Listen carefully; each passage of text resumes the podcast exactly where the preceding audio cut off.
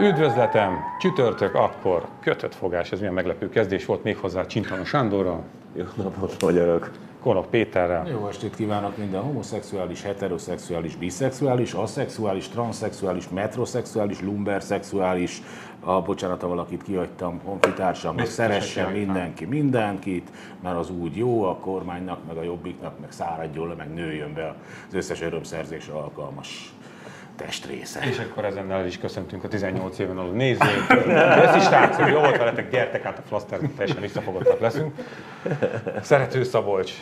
Szervusztok, jó estét kívánok. És Rejhelt János. Én azt akartam mondani, de azt hittem, hogy a Péter a nemesi előneveit sorolja az előbb, akkor félreértésben voltam. Jó, hát akkor folytassuk ott, ahol elkezdted, ugye. Mindent nézőtől búcsúzó.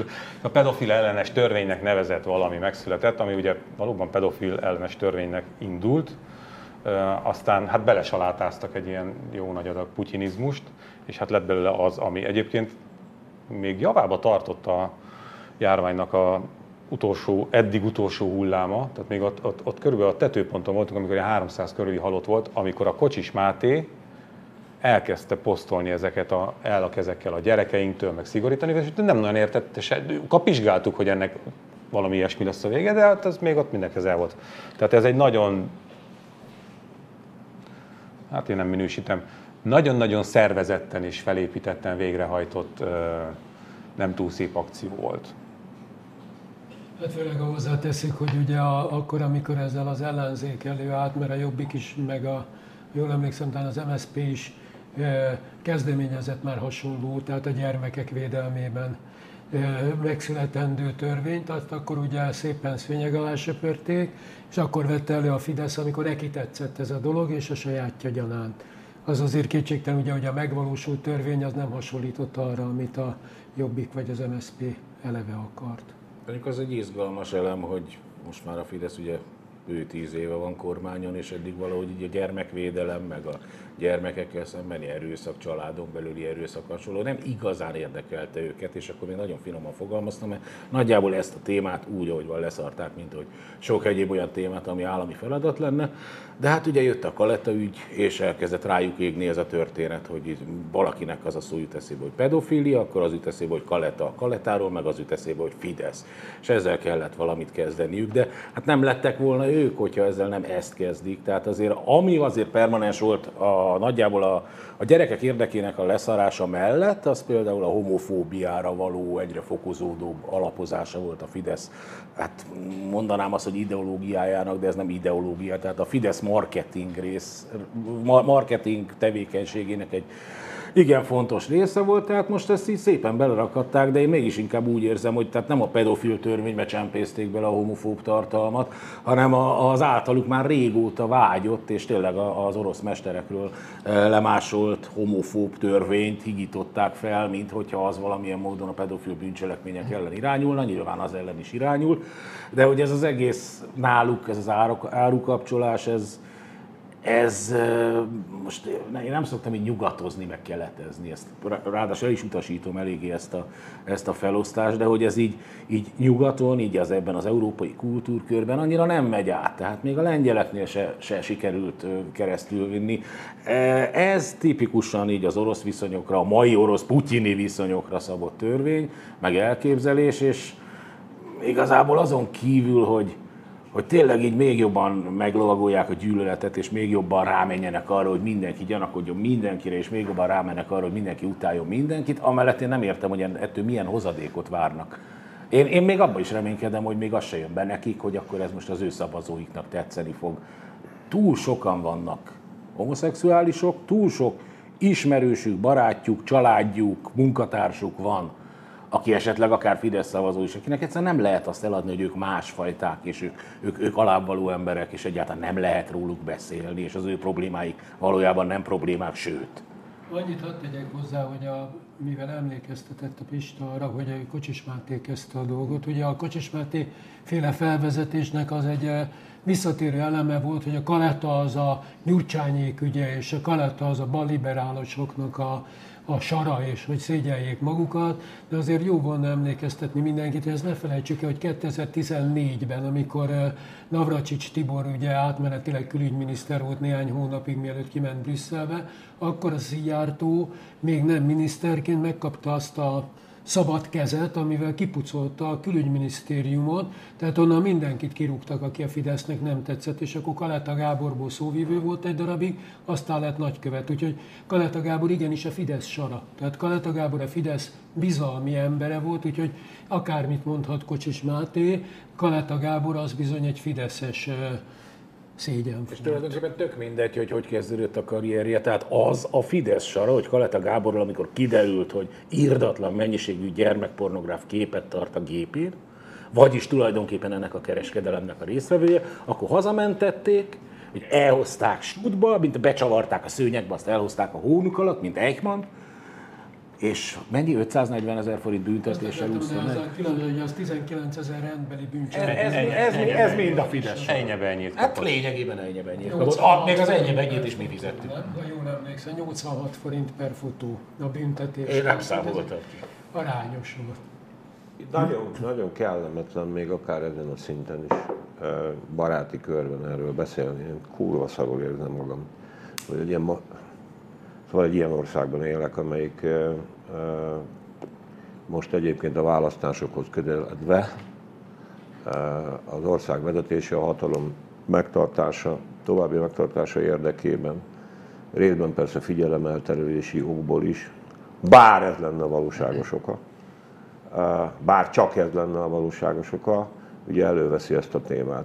Uh, amúgy jogilag is egy abszurdum, én uh, nem nagyon értem, nyilván nem vagyok alkotmány jogász, hogy vajon az alkotmánybíróság például hogy tudja majd elfordítani a fejét attól a ténytől, hogy két egymással semmilyen módon össze nem függő dolgot raknak egy jogszabályba. És ez úton és ezen keresztül egy erkölcsileg, emberileg abszolút rendben lévő dolgot kriminalizálnak direktben. Tehát ezt sem értem, illetőleg nem értem azokat a válaszokat, amelyek arra vonatkozóan születnek, hogy, hogy az alkotmánybíróság valószínűleg ezzel nem tud mit kezdeni, mert hiszen azért a jogszabályalkotásnak is van egy demokráciában, egy jogállamban, és ebben az értelemben még mindig azért valamilyen módon demokratikus jogot tanítanak, tehát nem a diktatúrák jogát. Ez az egyik dolog, a másik, amit meg szeretnék jegyezni, nem, én nem, nem, nem, vagyok, nem voltam meglepve, nem vagyok meglepve, hogy ezt most így előhúzták, és nem nincsenek különösebben közel mondjuk aktuálpolitikai eseményekhez. Ahhoz igen, hogy úgy néz ki, hogy a Fidesz eh, nehéz helyzetben érzi magát. És amikor hónapokkal ezelőtt is akár már arról beszéltünk, hogy hová fajulhat az a fajta gondolkodásmód, amit a Fidesz eh, propaganda, ideológia, akár Trump-pal kapcsolatban, akár más összefüggésben, amikor kimerültek azok a tartalékok, amelyek különböző rétegek eh, megtámadását jelentik, és még van olyan réteg, amelyiket, vagy kisebbség, amit még nem támadtak meg, akkor azt lehetett tudni, hogy előbb-utóbb ebben az országban buzizni is releváns lesz. Már úgy egyébként a társadalom egy jelentős része, ebben vitatkozom vele, sajnos azért homofób, elősen homofób. Ez az egyik, amit meg akartam jegyezni, ergo azt is hozzáteszem, hogy a következő évek, ha nyer a Fidesz, ha veszít, akkor is úgy lesz az, hogy ezek a politikai eszközök, ezek a tartalmak, ezek a megfontolások, ezek az ideológiák itt fognak velünk maradni. A Fidesz ezeket ellenzékben is fogja használni. Ezt most nem vigasztalásképpen mondtam, és nem akarok lebeszélni senkit az országgyűlési választásokon való részvételről. Ha nyer, ami itt változni fog, ha mindenki nagyjából terítékre fog kerülni, akkor most hagyd legyek ilyen apokaliptikus, akkor legfeljebb az eszközök brutalitása fog növekedni. Például használni fogják ezt a törvényt. Most még nem fogják. De ha a politikai indokoltság és a vészhelyzet már, hogy a, az őket érintő vészhelyzet növekedni fog, akkor fogják használni. Ja, jó, hát ennek az egésznek az elsődleges és legfontosabb tanulsága az az a közhelyszerűen, hogy mindig van lejjebb és lesz lejjebb. Tehát ugye akár egy héttel ezelőtt se gondolhattuk volna, hogy, hogy, hogy idáig fog süllyedni a Fidesz, hogy ezt az aljasságot megtegye, hogy ezt a két dolgot így, ilyen, ilyen, így, így összemossa. Azt azért persze lehetett sejteni, hogy amikor Kocsis Máté és a Fidesz ugye előállt ezzel a törvényjavaslattal, a pedofilellenes törvényjavaslattal, amely egyébként zárójeles megjegyzés a saját kudarcát is beismerte, hiszen itt a botrány igazából nem maga a Kaleta úgy volt, hanem az, ö, ö, amilyen ugye enyhe ítéletet kapott, amiből az következik, hogy nyilván a magyarországi jogrend, amit azért tizenegy évben mégiscsak a fideszes kétharmad ír és határoz meg Magyarországon, az ezt a, ezt a fajta bűncselekményt ezt nem torolja meg durván valami oknál fogva. A Fidesz, ugye, aki azzal kezdte a kormányzását, hogy bé té ká-t szigorított, erről a tényállásról valahogy elfeledkezett, hogy ennek mi az oka, azt én nem tudom.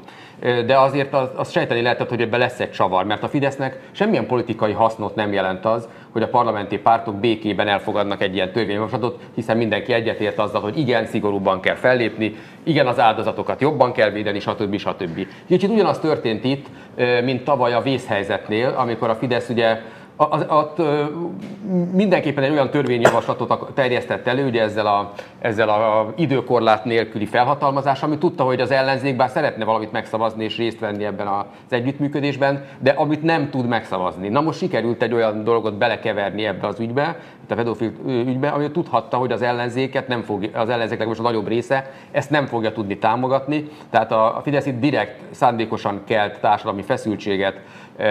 Egyébként mellesleg annyi haszna még van is ebből a Fidesznek, ugye, hogy megosztotta az ellenzéket, ugye a Jobbik kontra a többiek.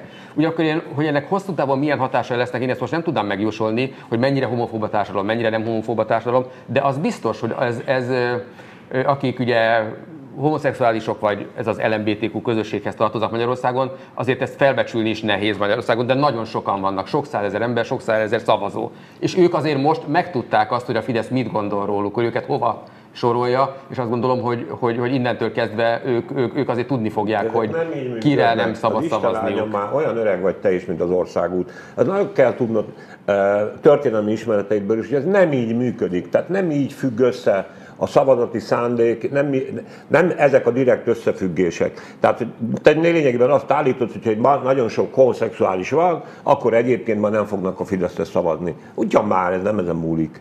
Hát mindenek előtt döntően például a társadalmi félelemkeltésen múlik, és ennek a hatásmechanizmusán. Ó, Istenem, dehogy is, Szabolcs. Hadd had, járuljak hozzá egy kiegészítéssel ehhez a beszélgetéshez. Nevezetesen nem az a lényeg, de én mostanában költözködtöm, és ettől arrébb kellett rakni az összes könyvet, és olyan könyvek kerülnek elő, amelyeket régen vettem elő. És ezek sorában Géczi Jánosnak a Vadnarancsok című riport vagy interjú kötetét vettem elő most, a kezembe került, ezerkilencszáznyolcvanhét. Géczi János ebben a kötetben homoszexuálisokkal készített nagy interjúkat. Mm. Ezek sorakoznak ebben a kötetben, igen, tanulságos olvasmány volt átlapozva. És milyen és, szép narancsárga borítója van? Hát mert ugye az a József ja, Attila, a fiatalok József Attila körének a sorozata, ugye a hozzánk hasonló öreg emberek még emlékeznek, mert volt vagy negyven, ugye ilyen. A Géczi kötete az csak egy volt ebből a nagyjából negyvenből. És na azt akarom elmondani, hogy annak az egyik interjúja, az a címe, hogy a Palota Pincsi, ami azért érdekes lehet, tehát ugye, hogy ez egy kategória homoszexuálisok körében. A Palota Pincsi egy Palota Pincsi mesél, és ez a mese arról szól, már az életéről, tehát nem úgy mese ez, mint mit tudom én, Grimm vagy a ilyesféle magyar népmesék, hanem hogy nagyon fontos tisztában lenni azzal, hogy a homoszexuálisok hálózatot alkotnak, és ö, elmeséli ez az ember, hogy ez, ha az ember ügyesen, tehát hogyha az ember tehetséges, meg jól muzsikál valamiben, és ez a kör őt beméri, fölemeli, viszi magával, óvja, stb., és hogy ez így működik. És ez így nemzetközileg működik, mondja ezerkilencszáznyolcvanhétben ez a Palota Pincsi, hogy külföldi cégek is figyelnek, és a magyarországi cégek igyekeznek olyan embereket rakni, olyan helyekbe, ez a Kádár rendszer utolsó évei, tehát egyre erőteljesebb külkapcsolatokkal, hogy olyan emberek kerüljenek a magyar cégnél pozícióba, akik a, akiket külföldön ezek a körök szívesen látnak. És oda akarok kiukadni, hogy nem, nem véletlen, hogy felbukkant az a nagyon gyors reflexió, hogy Németországban bizonyos cégek zokon vették ezt a törvényt. Mint ahogy ugye nem, hogy mondjam, nem kellett nagyon-nagyon meglepődni, hogy az er té el klub tiltakozott a magyar médiából először. Tehát, hogy itt olyan súlyos érdekeket és olyan mértékben sért meg köröket ez a törvény, hogy emiatt mondhatta azt a, talán Péter a beszélgetésünk elején, hogy nem nagyon érthető, hogy miért kellett maga ellen fordítania komoly erőket a Fidesznek. János, most te azért, hát, ahogy is hallgattalak téged, az olyan, mintha egy rendes antiszemitát hallottam volna a Cion bölcseinek összeesküvéséről beszélni, ez egy baromság. Tehát nyilván léteznek olyan homoszexuálisok, akik önvédelemből, szórakozásból, akármiből ismerik egymást, hálózatokat alkotnak. Én elég sok homoszexuális ismerek, és szerintem mindannyian ismerünk homoszexuálisokat. Többnyire nem alkotnak hatalmi hálózatokat, nem szőnek terveket a világ összeesküvésről. Még egy ilyen véd és dalszövetségük sincs, mint a szabadkőműveseknek, hogy egymást így betámogatják.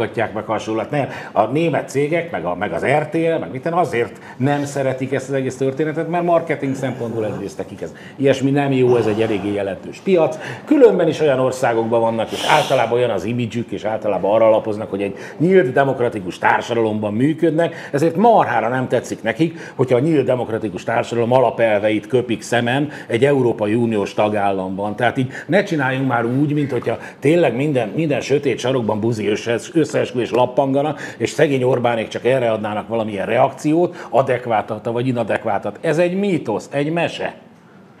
Na, minden esetre azért a németektől se várunk túl sokat, nem? Mondjuk a nagykövetség honlapján megszólalt a, a külügy most, itt tiltakoznak, de most mi lesz, és akkor itt nem Kecskeméten egy percre megáll a forgó Mercedes. De hát igazából a, most mi, mi közel lenne ez a német külügynek? Figyeljetek csak, csak annyit, hogy, hogy közmédia is, ahogy ezt a tüntetést, meg a tüntetés utáni magyarázatokat kommentálta, meg a, a Magyar Nemzet címlapja például, szerintem az mutatja meg, hogy miről szólt az egész, hogy a Magyar Nemzet címoldalán az szerepelt, hogy a baloldal a pedofilok pártjára állt.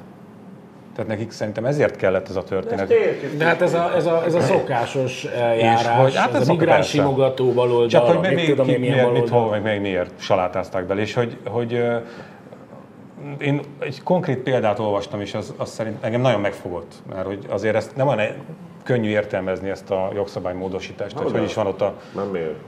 Hát oké, okay, hogy mi, csak hogy, hogy ha most elmész bűkábrányba, és ja, megérted, hogy, ja, ja, ja, ja.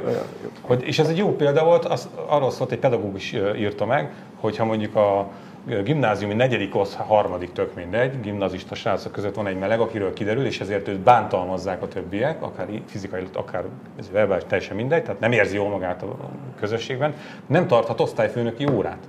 Igen. Arról, hogy miért mi van. Igen, igen, pontosabban igen. Csak általánosságot mondod, szóval, hogy egymást bántani nem szívem. Igen, ezért az már nagyon-nagyon-nagyon. És ugye az egésznek a, a, az eszköztára, ugye mégis, mit tudom én, mondjuk egy adott helyzetben, hogyha előkerül ez a dolog, micsoda képtelen szituációk állnak elő, és akkor majd bizonyítanod kell, hogy hetero vagy, és akkor tanukat kell hozni, hogy az előző életedben, vagy azt megelőző, meg egyáltalán, hogy kikkel, mikor és hogyan, és kikkel nem. És vagy lesz nem. Egy adatbázis? És aztán én ezzel úgy nagyjából be is fejezném a magam részvételét ebben a vitában, tényleg csak az irántatok való tisztelettel, de hogy egyébként mennyire rettenetes ez az egész. Azért, ha, még tudom, hogy ilyen hangzik, hogy előveszek egy ilyen szót, hogy erkölcs, meg egyáltalán, meg az étosz. Most davaros leszek. Olyan szerencséd van, Janó, aki téged nagyon szeretlek, hogy a Konok elragadta előttem a szót, mert ahogy végighallgattalak, azon gondolkodtam, hogy úgy rád borítom az asztalhoz, hogy arrukódulsz. De most komolyan, ez egy olyan ócska náciduma volt, hogy ez valami rettenet. És ezzel működnek. Azt akartam mondani, hogy oda, de hát miután ismernek, és tudom, hogy jó vagy, és, és jó vagy. Azt gondoltam, hogy majd az utolsó mondatod az lesz, hogy hát és akkor az Orbán most megküldi megint a nemzetközi hálózatokkal, meg ezek a szörnyű lobbikkal, és én magam részéről befejeztem. Akkor arra sem figyelek, amit mondani. A személyes érintettség jogán egy egyszerű kérdés. Én tudom, hogy te pozitívat akartál mondani igazából. Én, hát én mondtam, hogy jó gyerek. Csak egy egyszerű kérdés. Szájer József lebukott, láttuk, tévé, stb. Nem itt, Brüsszelben. Mi lett a folytatás? De, de mire gondolsz? Milyen folytatásnak kellett volna lennie? Amit, hogy... mit, mit csinált a belga rendőrség Szájer Józseffel? Milyen ügy lett az egészben? Hát nem a homoszexualitású. Piti ügy volt olyan persze. Szempontból, hogy a, a gyülekezési akár... Gyülekezési évben valami kis drog is volt, de valami enyhécske, ha jól emlékszem, a hátizsákban. És? Mi lett a folytatás? Nyilván semmi nem de volt a folytatás. Minek kellett volna, hogy legyen a folytatás? Én csak ennyit szeretnék mondani. És azért nem lett folytatás, mert mondjuk azt feltételezed, várjál, lehet, hogy akkor csak a szádba adom, de akkor az a logika, hogy, hogy a brüsszeli rendőrségben ott ült a nemzetközi buzimafia, és kimentette a Szájert? Na, vagy, vagy buzi, mire? Buzi de várjál, de... Ja, ugye a szót nem mondjuk. Egyébként a buzik általában annak hívják. A buzi hálózat, buzi mafiát. A hálózatot nem mondjuk. Ja, mafia. Tehát tényleg mire gondolsz? Nem, ezt nem menjünk ebbe bele. Nagyon... Nem lesz ez jó. Egyébként egy valamire szeretnék reflektálni. Oké az, hogy mint minden társadalomban, a magyar társadalomban, igen, van homofóbia még hozzá alaposan, de erre elég komoly szociológiai felméréseket csináltak. Bár a rendszerváltás előtt is, de a rendszerváltástól is. És egészen érdekes módon így a kétezer-tízes évek elejéig Magyarország elég jól állt, mármint hogy rosszul állt, vagy mit attól, hogy hogy nézzük a statisztikát, tehát alacsony volt a homofóbia szintje, persze amennyire ez mérhető szociológiailag, meg mérhető kérdőívekkel, meg, meg ilyen mindenféle attitűdök és mentalitások vizsgálatával, és aztán a Fidesz tíz évet töltött azon, hogy azt a meglevő homofóbiát neveldesse, locsolgassa, alátrágyázza, erősítse, de bizony. Elkezdődött, elkezdődött ez a rendszerváltás után. Én nem azt mondom, ja, hogy az, az a faj, hát igazából már a rendszerváltás előtt is elkezdődött, mert mindig volt erre. Csak éppen jó, de hát éppenséggel a Kádárék azok zsarolási potenciált jó, láttak jó, benne. A hetvenes években még büntetőjogi kategória van, volt, persze.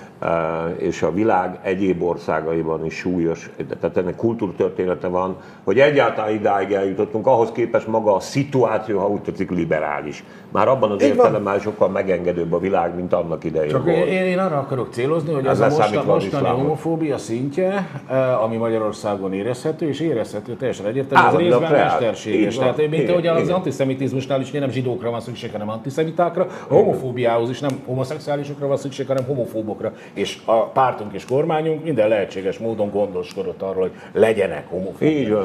Na, egy kiegészítés, amivel nem akarom elütni a dolognak az élét, és bagatelizálni sem akarom ezt a jelenséget, de azért azt minden, mindannyian tudjuk, hogy ez a törvény amúgy alkalmazhatatlan lesz. Tehát persze. Ki fogja azt megvizsgálni, meg át, átnyálazni, hogy most akkor tényleg a, a, a tizennyolc év alatt az iskolában mondjuk a halálbelencében el lehet olvasni, vagy nem lehet elolvasni. Abban a törvényben ö, bele van ugye írva az, hogy, az, hogy a propagálás, vagy a, a népszerűsítés és a megjelenítés. Na. Mert a népszerűsítést azt még, azt még tudom értelmezni mondjuk egyébként. E, ezt nem bár értem. Azt sem, én azt nem értem. De hát olyasmire gondolok, hogy mondjuk, ami szerintem nincsen. Legyél meleg. Nem, igen, hogy mondjuk az iskolába bemegy egy nem tudom milyen nyilván sor hátterű szervezet, és odaáll a gyerekek elé, és azt mondja, hogy jaj, kislányok, kisfiúk, váltsatok már nemet, az milyen jó dolog, és akkor erre próbáljuk őket rábeszélni, hogy ez mekkora buli.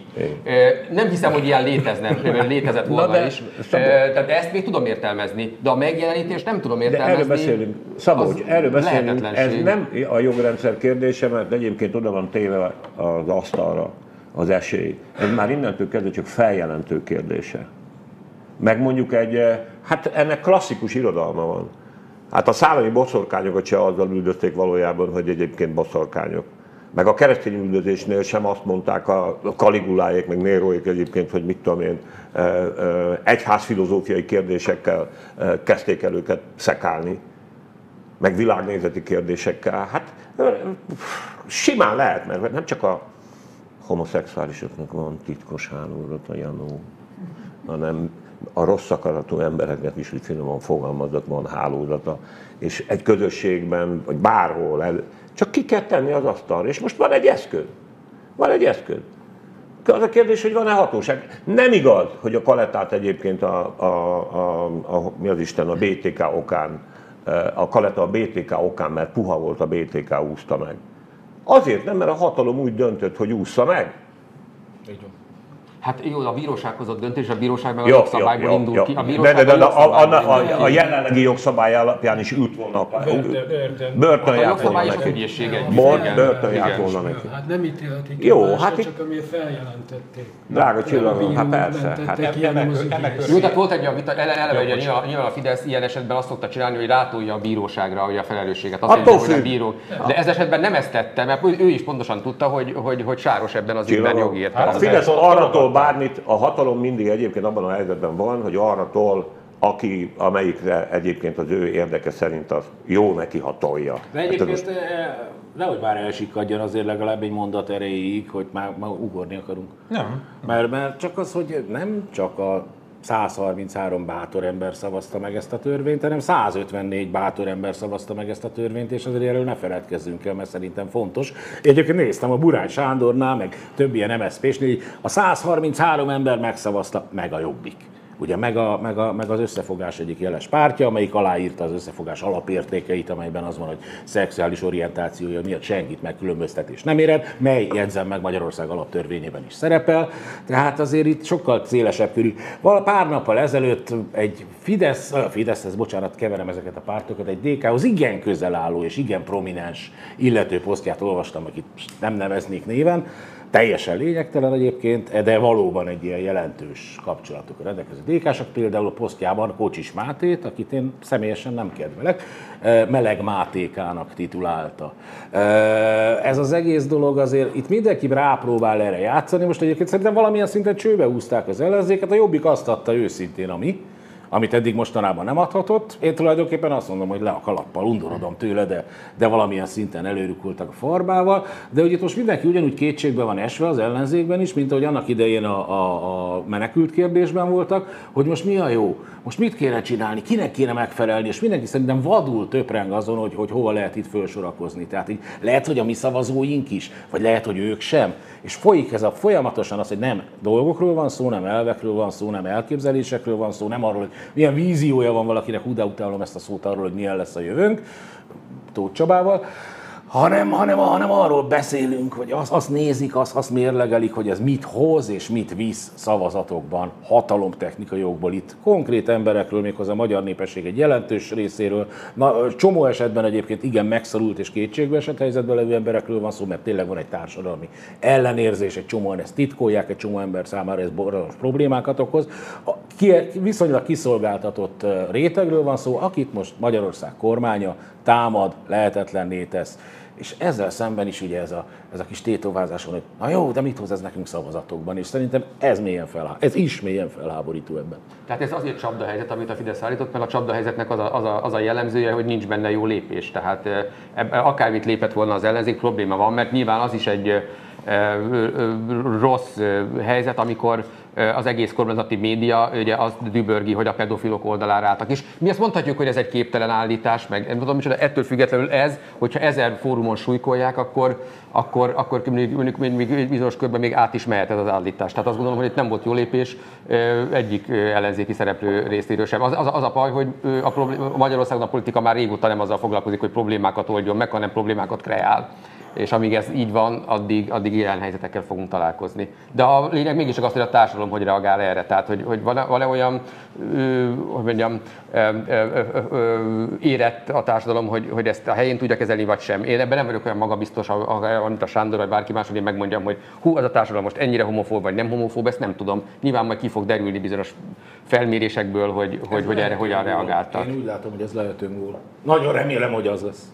Az nem öngól, hogy most sütötték ezt el, ezt a kis orbánista trükköt, hogy, a, hogy az é bé megeszi egyébként az egészen. De tényleg, hogy el, elsikad. Megette a Fudant. Tehát így ők egy csomó minden csomagoltak egyben, megette a Stráda. Na, akkor menjünk, menjünk a Strádára. Jó, menjünk a Strádára. Ne haragudj, ha már ezt felvetetted, én abszolút, bár valószínűleg ez nyilván véletlen, vagy sok szempontból lehet véletlen, ez az é bé sztori és a, a magyar hangosan szóló szurkolói kultúra, illetve ez a jogszabályjavaslat abszolút erősíti egymást. Abszolút erősíti egymást azokkal a demonstratív, nagyon jól látható, látványos, és különösen a digitális térben látványosan, boldogan ünneplő közönség, amelyik egyébként most az é bé kapcsán buzidik, trianonozik, és a többi. És ez demonstratív. Most megmutatják az erejüket, ők vezetik a közönséget. Tehát azért, hogy mondjam, azok a képek, ha már fölkerültek a Facebookra, azért nézzük már meg őket, meg azokat a hanganyagokat, amelyeket magukról kitettek. Jó, és egyébként szerint, szerintem, nem tudom, ez lehet, hogy hülyeség, tehát ez a, meg, meg a saját buborékom, meg magamból nézek ki, Én azt hiszem erősen túl van az becsülve, de ez egy teljesen másik vita, hogy mennyi embert érdekel a foci vagy az é bé Magyarországon. Tehát azok, hogy ilyenkor mindenből ez folyik, meg lényegében ez van előadva, mint a legnagyobb esemény. Szerintem az emberek nagyobb részét hozzám hasonlóan egyáltalán nem érdekli. Én onnan tudtam meg, hogy é bé van, hogy elkezdtek szaporodni ezek a hírek. Ez szerintem sokan vagyunk ezzel. Persze, egyébként igen. Lehet. Na, ma izé stráda, jó? Mert miközben ugye itt a zajos felszínen történtek a rúd dolgok, addig hát... Hát itt kicsúszik a, a kormány kezei közül, persze nem véletlenül, ugye, itt az egész autópálya hálózat, és mikor harmincöt évre, és én olyan gyönyörűt találtam, hogy ezt felolvasom nektek, jó? Ha hosszú távú áramvásárlási szerződések esetében felmerült a piaci egyenlőség és a verseny sérelme, akkor a szintén hosszú távú autópálya koncessziós esetében is erősen aggályos a húsz-huszonöt évre államilag garantált profit. Indokolt lenne tehát az autópálya szerződések felülvizsgálata, nyilatkozta Horn Gyula, a Fidesz kormány volt közlekedési minisztere kétezer-ötben. De ez az em hat. Ja, ez nem volt történet. Hopp, hopp egy. ezerkilencszázkilencvennégy és nyolc között megépült a Győr és Mosonmagyaróvár közti szakasz. Akkor autópálya útdíjat szedtek rajta a franciák, ugye magántulajdon volt, ami a nyugati értelemben a Budapest-Bécs autópálya ára lett volna, mondjuk francia vagy olasz autópályaként, azt a harminc-valány kilométeren beszedték a franciák. Az első Orbán kormány tüzet okádott a francia tulajdonú autópályákra, és ennek keretében ugye az á ká-ra, az Alföld koncesziós autópályára, az em ötösre, amelyik ugyanígy el volt adva. Aztán a nagy erőfeszítésben az Orbán kormány kétezer-kettőben megbukott, és a megyesi kormány, aki ugye megyesi teljesen francia, frankofón volt, hogy úgy mondjam, tehát ugye a franciákkal volt kapcsolatban, Magyar Parivász elnöke volt, stb. Ugye eladta a Kecskeméttől Szegedig tartó szakaszt is nekik. Ugye? Úgyhogy nagyon rossz konstrukcióban. Az Orbán kormány tüzet okádott. A visszavásárlást aztán később megoldotta, ugye? És azt, azt látjuk, ami mindig van, hogy amikor valami olyanoknak a magántulajdonában van, akit nem szeret az Orbán kormány, vagy a Fidesz rezsim, akkor államosítani kell. Kerül, amibe kerül. Amikor viszont valami jól teljelés a miénk, akkor privatizálni kell, kerül, amibe kerül a mieinknek. Most az történik, hogy a jókarban levő gyorsforgalmi úthálózatot kiveszik a köztulajdonból és eladják a haveroknak. Az, hogy ez most kínai vagy más, tökéletesen árulkodik arról, hogy én, én azt arra vagyok kíváncsi egyedül, hogy majd amikor meg lesz a vevő, kiderül, hogy a vevő külföldi, akkor engem csak az érdekel, hogy az a külföldi vevő nem magyar lesz-e véletlenül. Így akarnak behozni innen ellopott vagyonokat Magyarországra viszonylag bebiztosítva. Ez, ez szerintem is mindig így van, azon kívül állandóan azt keresem, hogy magamban legalábbis hozzá nem értőként, hogy ez az iszonyú pénzszórás, mert az egész dolog egyébként rengeteg pénzszórásával jár együtt, ugye, hogy miért nem jelenik meg a másik oldalon. Ugye, a megyesének sikerült két év alatt toprongyosá szórnia magát ezzel a fantasztikus kampányigérettel, amit be is tartott annak idején, de hogy itt ez miért nem következik be? Szerintem ez is már egy jel. Tehát túl azon, hogy van ez a magánérdek, meg ez a politikai kockázat, hogy mi lesz akkor, amikor esetleg veszíteni fognak, azért végül is a hossz, az autópályák karbantartásához, felújításához, és a többi, és a többi, és a többi, majd meg kell azért teremteni a forrást. Tehát, hogy most ez az állam, amelyik legatyásította, és azért most már infláció oldalról elkezdte, elindult itt azért az infláció, és a forint leértékelés is, meg minden, mert, mert hogy ugye a növekedés túlnyomó többségbélben betonba lett öntve, és ez a beton az Istennek se akar profitot hozni, és azért a pénzjegynyomdák kapacitása se végtelen. Szerintem ez a potenciális kihívás is benne van ebben a szándékban. Ezzel nem mentegetni akarom őket, mert ezt a helyzetet ők teremtették meg. De ez egy őrült nagy biznisz lesz, ez természetes. És most ahhoz képest tényleg, én ne, csak egy dologban vitatkozom, azért az nem mellékes, hogy ki fogja privatizálni. Se a, sem mellékes adott esetben, ha az Isten haragja, a kínaiak. Az sem mellékes egyébként, hogyha valamilyen Stroman cégen keresztül a Mészáros Lőrinc, mint ahogy most egyébként a, az energiahálózatokat is újra rendezik. És egyébként már mindenki beszéli az országban, most éppen én is valamilyen módon érintett lettem, hogy tudom én, egy blombacsere, vagy meg a hálózat, hogy meg fog most drágulni azzal az új aktussal, hogy Mészáros is belekeveredett ebbe a bizniszbe már, hogy itt a, az e onon keresztül. Csak annyit, hadd egészítsem. Átkozottak, tényleg, tényleg egyszerűen kifosztják ezt a szerencsétlen népet, hogy döbbenet. És mire felébrednek a magyarok, önt Arany János, a szegény a János Pap országa című Arany János verset kéne. Bocsássatok meg, kicsit indulatos velük. Az elmúlt száz év katasztrófái nem voltak elegendőek ahhoz, ébredtek. Hogy fölébredjenek. Sose ébredtünk föl. Sose. Illúzió volt. Hát voltak ilyen, igen. Mikor? ezernyolcszáznegyvenkilenc után, vagy ezerkilencszázhúsz után is inkább. Én az elmúlt száz évről beszéltem, ezernyolcszáznegyvenkilenc, mint hogyha sokkal hát, később lett volna, hát, vagy sokkal előbb. Ugyanez mutatis mutandis, mint ami ránk vár. Amúgy azt igen. akartam mondani, hogy, a, hogy azt nem tudják az emberek, de azért kiegészítendő. Sőt, hát mindenkinek jobb volna végig gondolni, bárhol lakik az országban. A, Az Orbán kormány kétezer-tíz után, most meg nem mondom hirtelen a tizennégybe, tizenötbe, tizenhatba, az autópálya karbantartást összevonta az egyéb közút karbantartással. Tehát a magyar közútnak hívták az utóbbi céget, állami autópályakezelőnek az előbbit. A kettőt összevonták, arra hivatkozva, hogy így gazdaságosabb. Ezzel nem érdemes lovagolni, hogy hogy gazdaságosabb, mert a könyvelők sok mindent ki tudnak mutatni. A lényeg az, hogy ami most történik, annak a végén, ha különveszik a gyorsforgalmi úthálózatot, ezt a karbantartást szét kell választani. És ezen a ponton ez egyáltalán nem a fejünk fölött zajló, a ködös felhőkben zajló probléma, hanem minden magyar településen a közútkarbantartásnak a súlyos napi problémája lesz, hogy hogy fogják elosztani például azt a gépparkot, amelyik karbantartja a magyar úthálózatot. És akkor azt azért jó tudni mindenkinek, hogy a magyar úthálózat kb. harmincháromezer kilométer, most a, a, valamivel kevesebb a, a gyorsforgalmi úthálózat nélkül, valamivel több a gyorsforgalmi úthálózattal, de ez most mindegy. A lényeg az, hogy a kormány körülbelül arra büszke, hogy ezer-ezerszáz kilométer utat újít fel évente. Az azt jelenti, hogy harminc évenként kerül sorra egy átlagos, alsóbrendű magyar útvonal. Az természetesen azt jelenti, hogy mind szétmegy, mert tíz évenként föl kéne újítani. Tehát csak akkor beszélhetnénk normális magyar úthálózatról, ha évente kb. háromezer-kétszáz kilométer közutat felújítanának. De ennek a harmadát újítják fel, tehát a magyar közúthálózat rohad le. Csak nagyon sok ember Magyarországon nem jár arra felé, ahol lerohad az út, tehát azt nem tudják. Most viszont, mindenkinek, most viszont mindenkinek a bőrére fog menni a játék, hogyha eladják a közútkarban tartó hálózatot a gyorsforgalmi úthálózattal együtt. Egyébként az em hármas is olyan trotty, nem tudom, mikor jártatok arra fele. Akkora kátyuk vannak az em hármason, és ezért száz harminccal.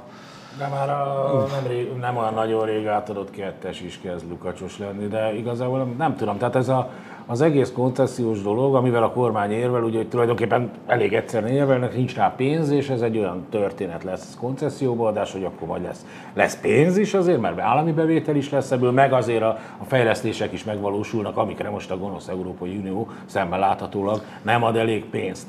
Ahhoz karmajtőke fogja kivenni az zsebedből a pénzt, nem az állam. Elmondtam, hogy mit mond az állam, az állam nagyjából erre hivatkozik, és ezt meg akár is lehetne hinni neki, ha nem az az állam lenne, amelyik. Tehát amelyiket azért láttuk, hogy alapvetően hogy viszonyul ez az egészhez, amit láttuk, hogy hogyan folyik az állami tulajdon kimentése egy olyan vészhelyzet esetére, amikor mondjuk ők elvesztik az államhatalmat, és mondjuk tartósan és valóban elvesztik, tehát amit szoktak mostanában példálozni, ez is a mély állam kiépítésének egy módja. Igazából az, hogy privatizálni, vagy valamilyen módon az államtól eltávolítani ezt az egészet, ez a koncesziós hivatalon is látszik, és amúgy meg az egésznek, hogy mondjam, a, a, a nekem tetszik ez a, a magyar Fidesz retorika, ez a nem leszünk gyarmat retorikája. Na most a koncesszióba adás, az meg pont egyébként a gyarmatosítás egyik eszköze. Annak idején, hogy a, on, onnan ismerszed meg, hogy valamelyik ország meglehetősen gyarmati vagy félgyarmatos ott van, folyamatosan koncessziókat adott az olajcégeknek, a gyümölcs cégeknek, a, a szállítási cégeknek és mindenkinek. Hát most akkor mi is itten koncessziókat fogunk adni, bár egyébként én élek a gyanúperrel, hogy nem külföldi gonosz karvajtőkének vagy multitőkének, hanem majd izének valóban Mészáros Lőrincnek vagy Mészáros Lőrinc nevének valamelyik változatának Amerikának fogjuk koncesszióba adni az országunkat. Én ezt ebből a szempontból nem tartom különbségnek, viszont azért nekem tényleg az jutott eszembe, hogy sokkal egyszerűbb magyarázat is lehet, hogy az Orbán felháborodott, hogy mindig azt mondják rájuk, hogy ők mindent ellopnak, ami nincs lebetonozva, és azt mondta, hogy akkor fogják meg a sörnyeket. No, hát ezt nevezhetjük nyugodtan államellenes politikának, amit a Fidesz az utóbbi időszakban folytat, hiszen hogyha valaki ezt összeszámolná mondjuk az elmúlt egy évben, hogy mennyi dolgot adtak ilyen magánalapítvány, ilyen helyek, több ezer, milliárdos, több ezer milliárd forintos vagyontól szabadították meg a magyar államot a Fidesz kormány intézkedései nyomán, és ebben az egész ügyben, aminek persze a részletei nem ismertek, hogy mindent hogy képzelnek el, az a legelképesztőbb, hogy ugye ez egy, nem tudom, valami hétfőn reggel került ki, nem tudom, ilyen közbeszerzési értesítőbe, ez a kis aprócska dolog, hogy itt nem tudom, kétezer kilométer úthálózatról van szó, és harmincöt évre, harmincöt évre szóló koncesszióról van szó. Tehát nem az történik, hogy erről mondjuk a, a parlamentben, nem tudom én, bemegy a, a, a minisztériumnak az államtitkár, vagy maga a miniszter, azt sem tudom, hogy kihez tartozik ez egyébként, és elkezdenek erről valamit beszélni, hogy akkor, akkor, akkor ez hogy lehetne jobban működtetni. És egyébként az meg nem igaz, hogy az államnak erre nincs pénzem, mert hogy van, mert a, a útdíjbevétel az, az államnál van, az adó, a jövedéki adó egy része az dedikáltan erre fordítódik, tehát hogy az államnak lenne költsége, vagy lenne, van, van olyan bevétel, amit erre tud fordítani. Úgyhogy igazából az észszerűségesen világos ennek, ennek az egésznek. Azt, azt látjuk, hogy ez, a, ez az állam további leépítése és, és a magánkézzel való kiszervezés zajlik, és nyilvánvalóan az a cél, hogy ha esetleg lesz valamikor egy következő kormány, akkor annak gyakorlatilag semmilyen mozgástere ne legyen e téren sem. Ez egy érdekes dolog, amit felvetettél, ez csak így most ütött szöget a fejembe. Kiadjuk koncesszióba az utakat, ugye egy külföldinek, annak fogjuk fizetni a díjakat. Az állam ugye nem fizeti ezek után az útfelújítást, mert hogy azt már a külföldi fizeti, akkor felére csökken a benzinára, mert leveszik belőle a jövedéki adót, és tényleg, akkor tök jó. Hát meglátjuk, valószínűleg ez történik, de ma is fizet az állam, aztán minden évben valami száz harminc milliárdot fizet a, a most is koncesszióban lévő autópályák után, hát valószínűleg ez most jóval nagyobb összeg lesz. Roppant büszkék voltak. Igen, igen, igen. Roppant büszkék voltak eddig arra, hogy milyen jól bevált az a új megyei matrica rendszer, amit hoztak, ugye? Tényleg, annyit jegyezzünk meg a nézőkedvére, egy picit pontatlan volt a Szabolcs, nem egyszerűen csak úgy megjelent egy hír, meghirdették. Igen, igen. Pont. Súlyos. Akár mi is pályázhatunk most, tehát félreértés nem, nem?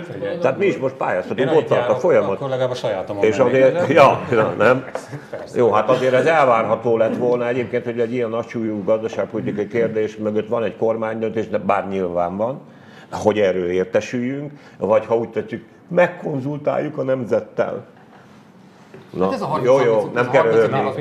Nem kell örülni. Az előbb már kicsit bele, belekanyarodtunk az ellenzékbe, akkor kanyarodjunk bele megint, mert hogy az em es zé pé országos elnöksége felfüggesztette Molnár Gyula párttagságát. Szocialisták volt elnöke, ugyanis a demokratikus koalíció jelöltjeként indult a tizennyolcas választókerületben. Amíg ez tényleg nem kóser, nem? Hát persze, ez evidens. Hát gyakorlatilag ő maga lépett ki a pártból, most azt, hogy ezt a pártudomásul vette. Nem támogatta. Igen, igen. Nem. Hát Szabolcs, nem, nem. Ne haragudj, nem ez történt. Hát az történt, hogy a, a Molnár ö, ö, be, be, akar, a be akar lépni a dé ká frakcióba, és ő egyébként nem látott abban semmi problémát, hogy eközben megőrzi az em es zé pé tagságát. Az elnökség egész döntött úgy, hogy akkor ezt az etikai vizsgálatot végig folytatja. Hát egyébként ez egyrészt, ö, egyrészt ö, szól Molnár Gyuláról, ö, személyszerűen. Ez persze nagyon sok embert nem kell, hogy látba hozzon, de hát azért annak mégiscsak van egy tanulsága, hogy egy volt elnök kell a pártnak, szegény Horn Gyulára most már elég sokat gondolok egyébként, nem csak azért, mert a halál útját járom már én is vénségemre, hanem úgy egyáltalán, meg miféle, hogy gondolkodik egy, egy ilyen, ő egy képviselő lesz valószínűleg. Amikor a, az országot érintő kérdéseket kell mérlegelni, és ő mondjuk például nem érez ebben semmiféle ellentmondást, hogy hm, akkor be, átmegyek a dé ká frakcióba, egyébként pedig a szocialista párt tagja vagyok. Tehát azért, azért a pártosodás nem véletlen, és nem, egy, nem valami bibliai utálatos, hanem valamiféle érdek szövetség valakik érdekében, nem csak saját személyes érdekünkben. Ez az egyik dolog, amit akartam mondani. A másik dolog az az, ennek kapcsán egészen meg vagyok döbbenve azon, hogy jó, hát ezek is ilyen csacskamacskák. Most elkezdenek már most arról filódni, hogy hogy fog tömbösödni a hatpárti ellenzék, akár most, vagy akár a jövőben. Tehát ilyen komoly emberek, akiknek elvileg, komoly emberek, akik tényleg legalábbis szeretném azt remélni, hogy komoly emberek, és akkor ők elmondják, hogy hogy mi, miféle több pártrendszerre lenne szüksége ennek az országnak, és hogy micsoda szörnyűség az például, hogyha van egy hatpárti koalíció. By the way, éppen most Izraelben egyfős mandátum többséggel van, egy kormányzó többség, egy fővel, egyébként a világ egy csomó országában elég jól működnek egyébként, csak az országok maguk is na, ennél az kicsit jobban működnek, mondjuk széles koalíciós bázison, és mégis működnek. Eközben az én drága, és hát nyilván az ellenzékre fogok szavazni, ezek a drága emberkék ott arról halucinálnak, nagy bölcsen mindenféle stúdiókban, és akkor ez hogy fog tömbösödni? Mert azért úgy vélem, mondja X, Y, Z, hogy hatpártas sok. Honnan veszik? Amúgy. A, miközben öt, én azzal... Öt. Jó, akkor öt, öt ott kell, minden. Nem, jó, kell, mindent öt, jó, öt. De, mert az egy másik kérdés, ugye, hogy, hogy annak érdekében, hogy esélyt szeretném kimondani. Esélyt húzom alá még egyszer, és még egyszer, hogy esélyt akkor kap ez az ország, hogyha ez az ellenzéki koalíció nyerni tud a kétezer-huszonkettes választásokon. Azokkal a személyi kondíciókkal és politikai kondíciókkal, amelyekkel bír, mert én tényleg azt gondolom, meggyőződésem ez, hogy, hogy minden rosszabb annál, mint hogyha az Orbánék maradnak. Minden, még, és még az is jobb, Még az is jobb, hogyha egyébként nehéz lesz kormányozni ezt az országot, nyilván egy ilyen koalícióval, amelynek olyan nagyon nagy tapasztalatai nincsen, és koalíciós kormányzásnak nem nagyon van ebben az országban e, semmiféle e, tudása és tapasztalása. Tehát e, engem ez, ez döbbent meg, nagyon jó, hogy van előválasztás, kurva jó, hogy van előválasztás, legyen is, és ez egy nagyon fontos örökség. Annyira fontosnak tartom, komolyan mondom, nem szeretem ezeket az érveket használni, de itt és ezentől is megköszönöm Puzsér Róbertnek, hogy annak idején bebaszta a kirakat üveget az önkormányzati választás, de halál komolyan mondom, mert ha a Robi nincs, akkor nem lett volna önkormányzati előválasztás se. Ez fontos, és nagyon nehéz lesz, de ezzel együtt, ezzel együtt kérem tisztelettel ezeket a drága jó embereket, mindjárt befejezem, azt tapasztalom, ahogy úgy beszélnek a nyilvánosság előtt, hogy, hogy egyébként egymással olyan nagyon nem beszélnek. Hogy üljenek már le egyszer, barikádozzák már körbe magukat, fekete lepellel, itt az Orbánék. Menjenek el valahova egy szállodába, mindannyian, akik jelöltek, értek, rúgjatok már be jól, aludjátok ki magatokat, és ezeket fantáziátokat fejezzétek be, és kussoljatok már, és beszéljetek arról, hogy mit akartok csinálni. Szeretnék erről tudósítani a helyszínről. De az jó ötlet. Az abszolút, most egyébként ott van Debrecenben, az egész hóbelebansz, úgyhogy ha átvennék a Fidesztől a cuccot, akkor el se kell bontani a paraván, nem lehet titkoskodni. Rengeteg dolgot. Emlékszel még, ne te neked emlékezned kell, hogy Horn Gyula azt mondta, hogy az em es zé pé-ben a legnagyobb izé a Molnár Gyula. Hogy de szép vers volt ez, János, ezt mondta, bocsánat, még nem, amit mondta az elején, te neked emlékezned kell. Hát ne, persze, mert a Sándor ezt közelről kellett, hogy lássa. Tehát a Molnár Gyula annyira kedves volt Horn Gyulának, hogy kifejezetten a saját utódjának nevezte ki. A másik, az ilyen párt, olyan párt, az jutott eszembe, az jutott eszembe, Sándor, hogy abba gondoljunk bele, hogy itt ebben a szép hazában a Fidesz... Tényszerűen a Horn Gyula utódja Kovács László volt. Nem azt mondta, azt mondtam, hogy a Molnár Gyulában láttak, nyilatkozta Horn Gyula, hogy Molnár Gyula a legnagyobb tehetség az em es zé pé-ben. De mit akartál mondani? Hát csak azt, hogy itt van ez a két ember, akit megemlítettél véletlenül, csak eszembe jutott semmit. Jó, de Molnár Gyula majdnem megült ki. Csak én annyira közel vagyok ehhez a dolgokról, de ő meg ráadásul egyébként egy komoly ember. Az Isten áldjon már meg.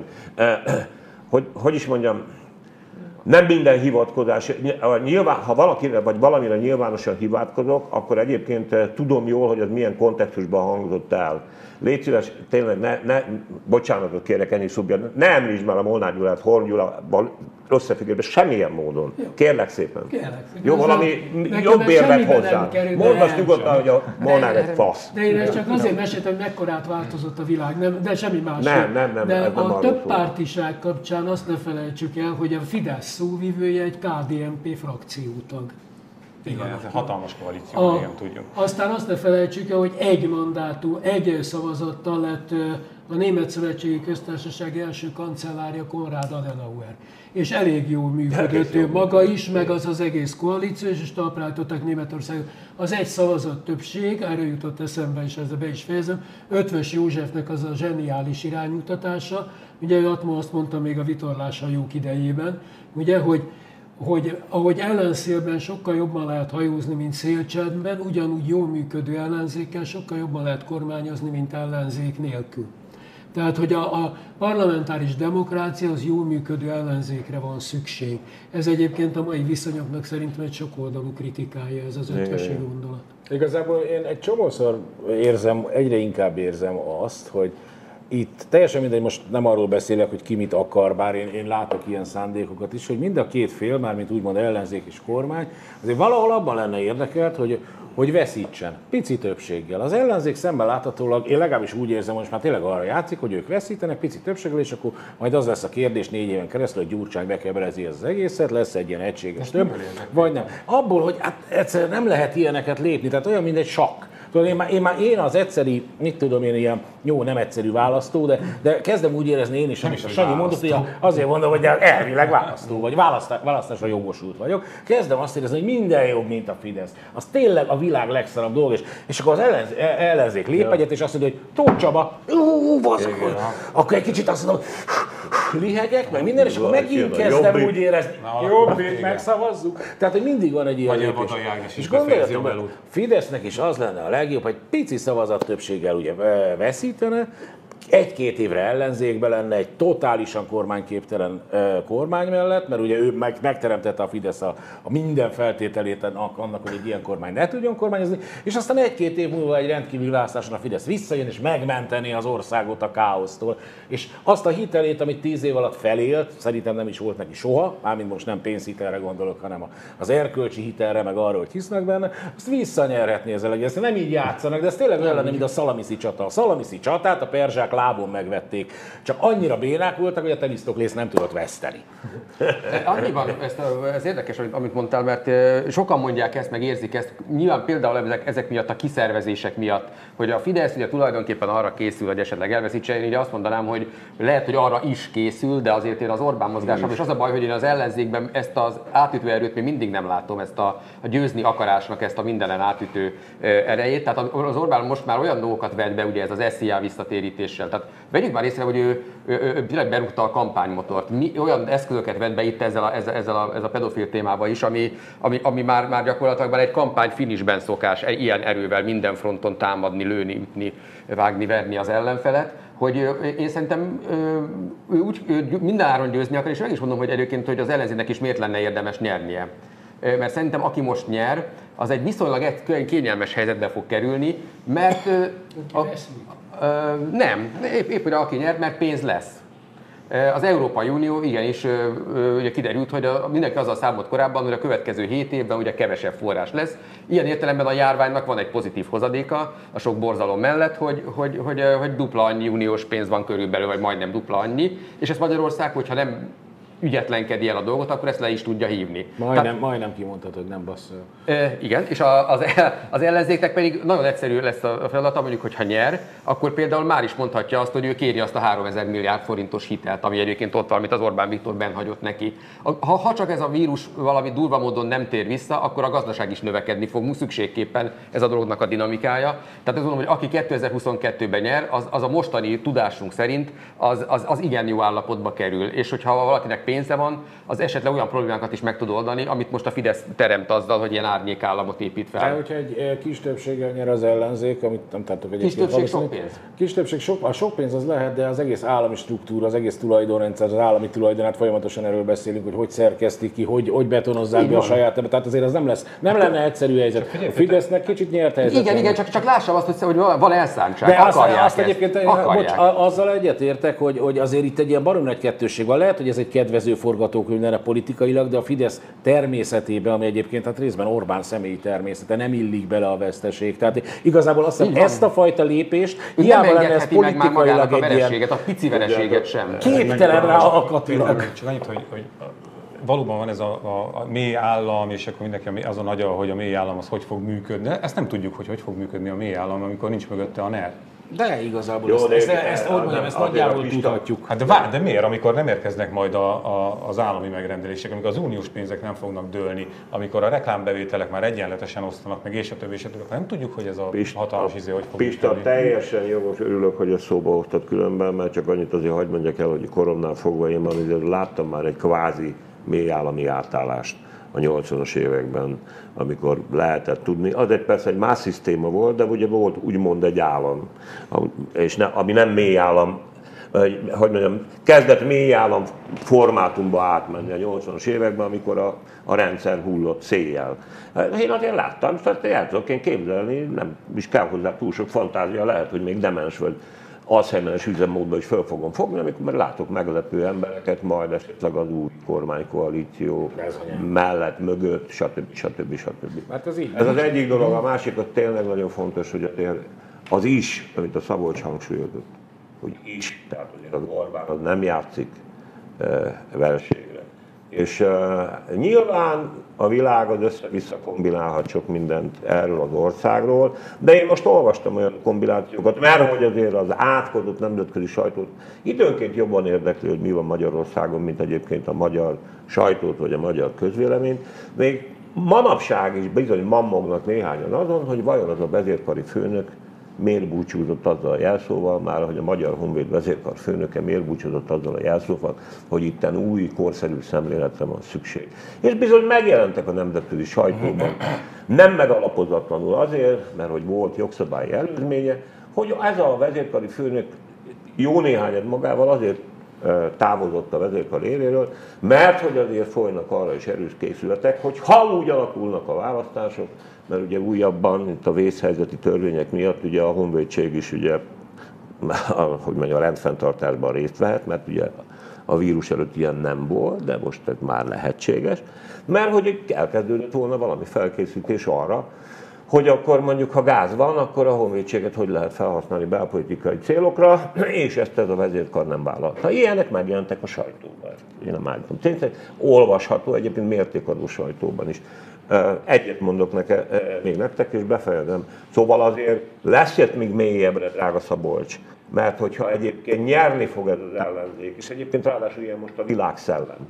Szóval itt azért mekkora balhé lesz? Igen, már úgy értem. Nem, hogy... a világszellemen csodálkozom. De, de, de én még néztem, hogy most a, az amerikai választások előtt egy évvel mi zajlott, mondjuk a választások megítélésével kapcsolatban. Tehát a Trump nem itt a választások végén találta ki a választási csalás című propaganda őrületet, hanem már egy évvel ezelőtt elkezdték, már ugye az ottani választások előtt, és már itt is izzítják azt a történetet, és ez csak a Szabolcshoz is meg megerősítéssel, hogy azért, hogyha ez a dolog úgy alakul, akkor azért nem fogják ezek könnyen átadni a hatalmat.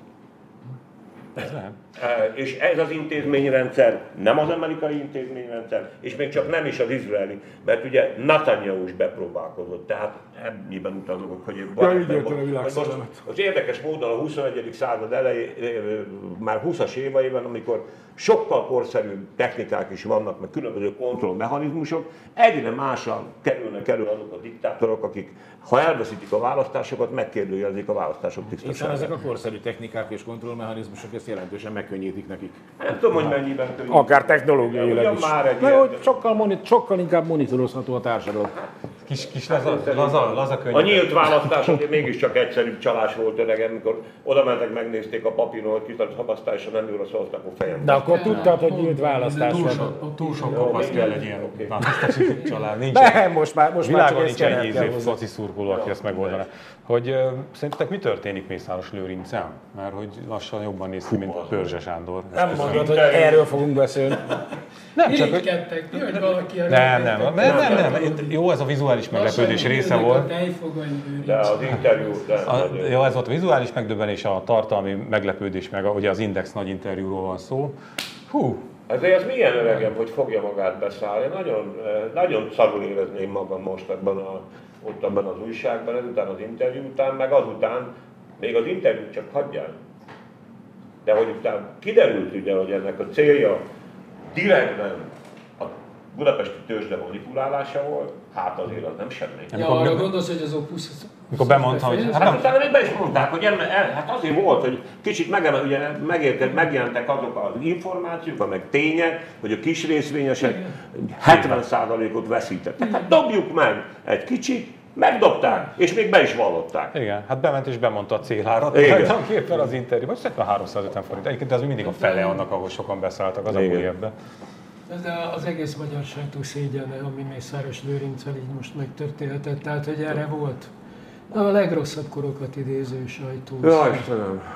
Szégyen a korunk egyáltalán. Na, de mondjátok, mi én... volt a kedvenc részetek benne? Nekem az, amikor azt mondta, hogy rajta keresztül támadják a kormányt. Tehát, hogy... ja, de egyébként nem foglalkozik politikával. Tehát ezt azért mindig elmondta, hogy a politikával nem foglalkozik, de nagyon szépen felmondta azokat a kliséket, amit a, amit szokott ezzel kapcsolatban. Én azért voltam csalódott egyébként ebben az interjúban. Hát jól le volt írva valahogy. Hát ugye azt nyilván tudjuk, hogy sokan láttuk, hogy Mészáros Lőrinc... hogy meg fog jelenni. Nekem pont ez volt az érzésem, hogy lehet, hogy ott bocsánat, csak az jutott eszembe, el fogom felejteni, és ez pedig nagyon fontos sajtótörténeti dolog, ami eszembe jutott, hogy a Vaszlavi gazember Lászlóval készítettem interjút, és kérdeztem ugye a rossz magyar szokás szerint a végén tőle, hogy uh, hova küldhetem majd egyeztetni, mert hát ő akkor épp remete volt, és hát nem volt egyszer ezt így kitalálni, hogy hogy. És mondta, hogy á, nem kell elküldeni, mert a múltkor adott a, uh, megbízik az újságírókban, a múltkor is adott a Magyar Narancsnak egy baromi jó interjút, amit egyébként ő nem is adott.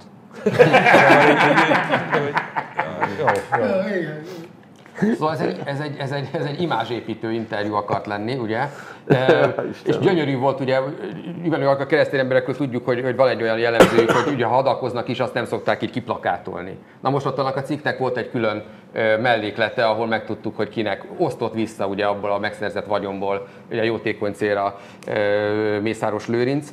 És egyébként azt akarja az interjú, azt akartad az interjú elhitetni, hogy tulajdonképpen nincs itt semmilyen látnivaló, itt, itt gyakorlatilag egy olyan embert látunk, mint hogyha nem tudom én Bojár Gáborral beszélgetnénk, vagy bárkivel, aki ilyen szavatos, szép mondatokban tud beszélni, mint egy menedzser a vagyonáról. De annyiban viszont csalódott voltam, amikor befejeztem ezt az interjút, hogy azért a lényeget mégsem tudtam meg, hogy tényleg mi az a amit eddig is sejtettünk, ahhoz képest, tényleg mi, van, mi az a képesség, ami, ami, ami ilyen magasra röpítette ilyen gyorsan Mészáros Lőrincet, vagy mi az a... Mi? Azt e, hát figyelj, igen, igen, ezért voltam csalódott, mert ezt nem figyelj, tudtam figyelj. Meg. Nekem van egy bulterienem. Tíz éves. És sok kutyát ismerek, nagyon sokat már, sokféle. Kutyák szokták az ember kezét, lábát megnyalni.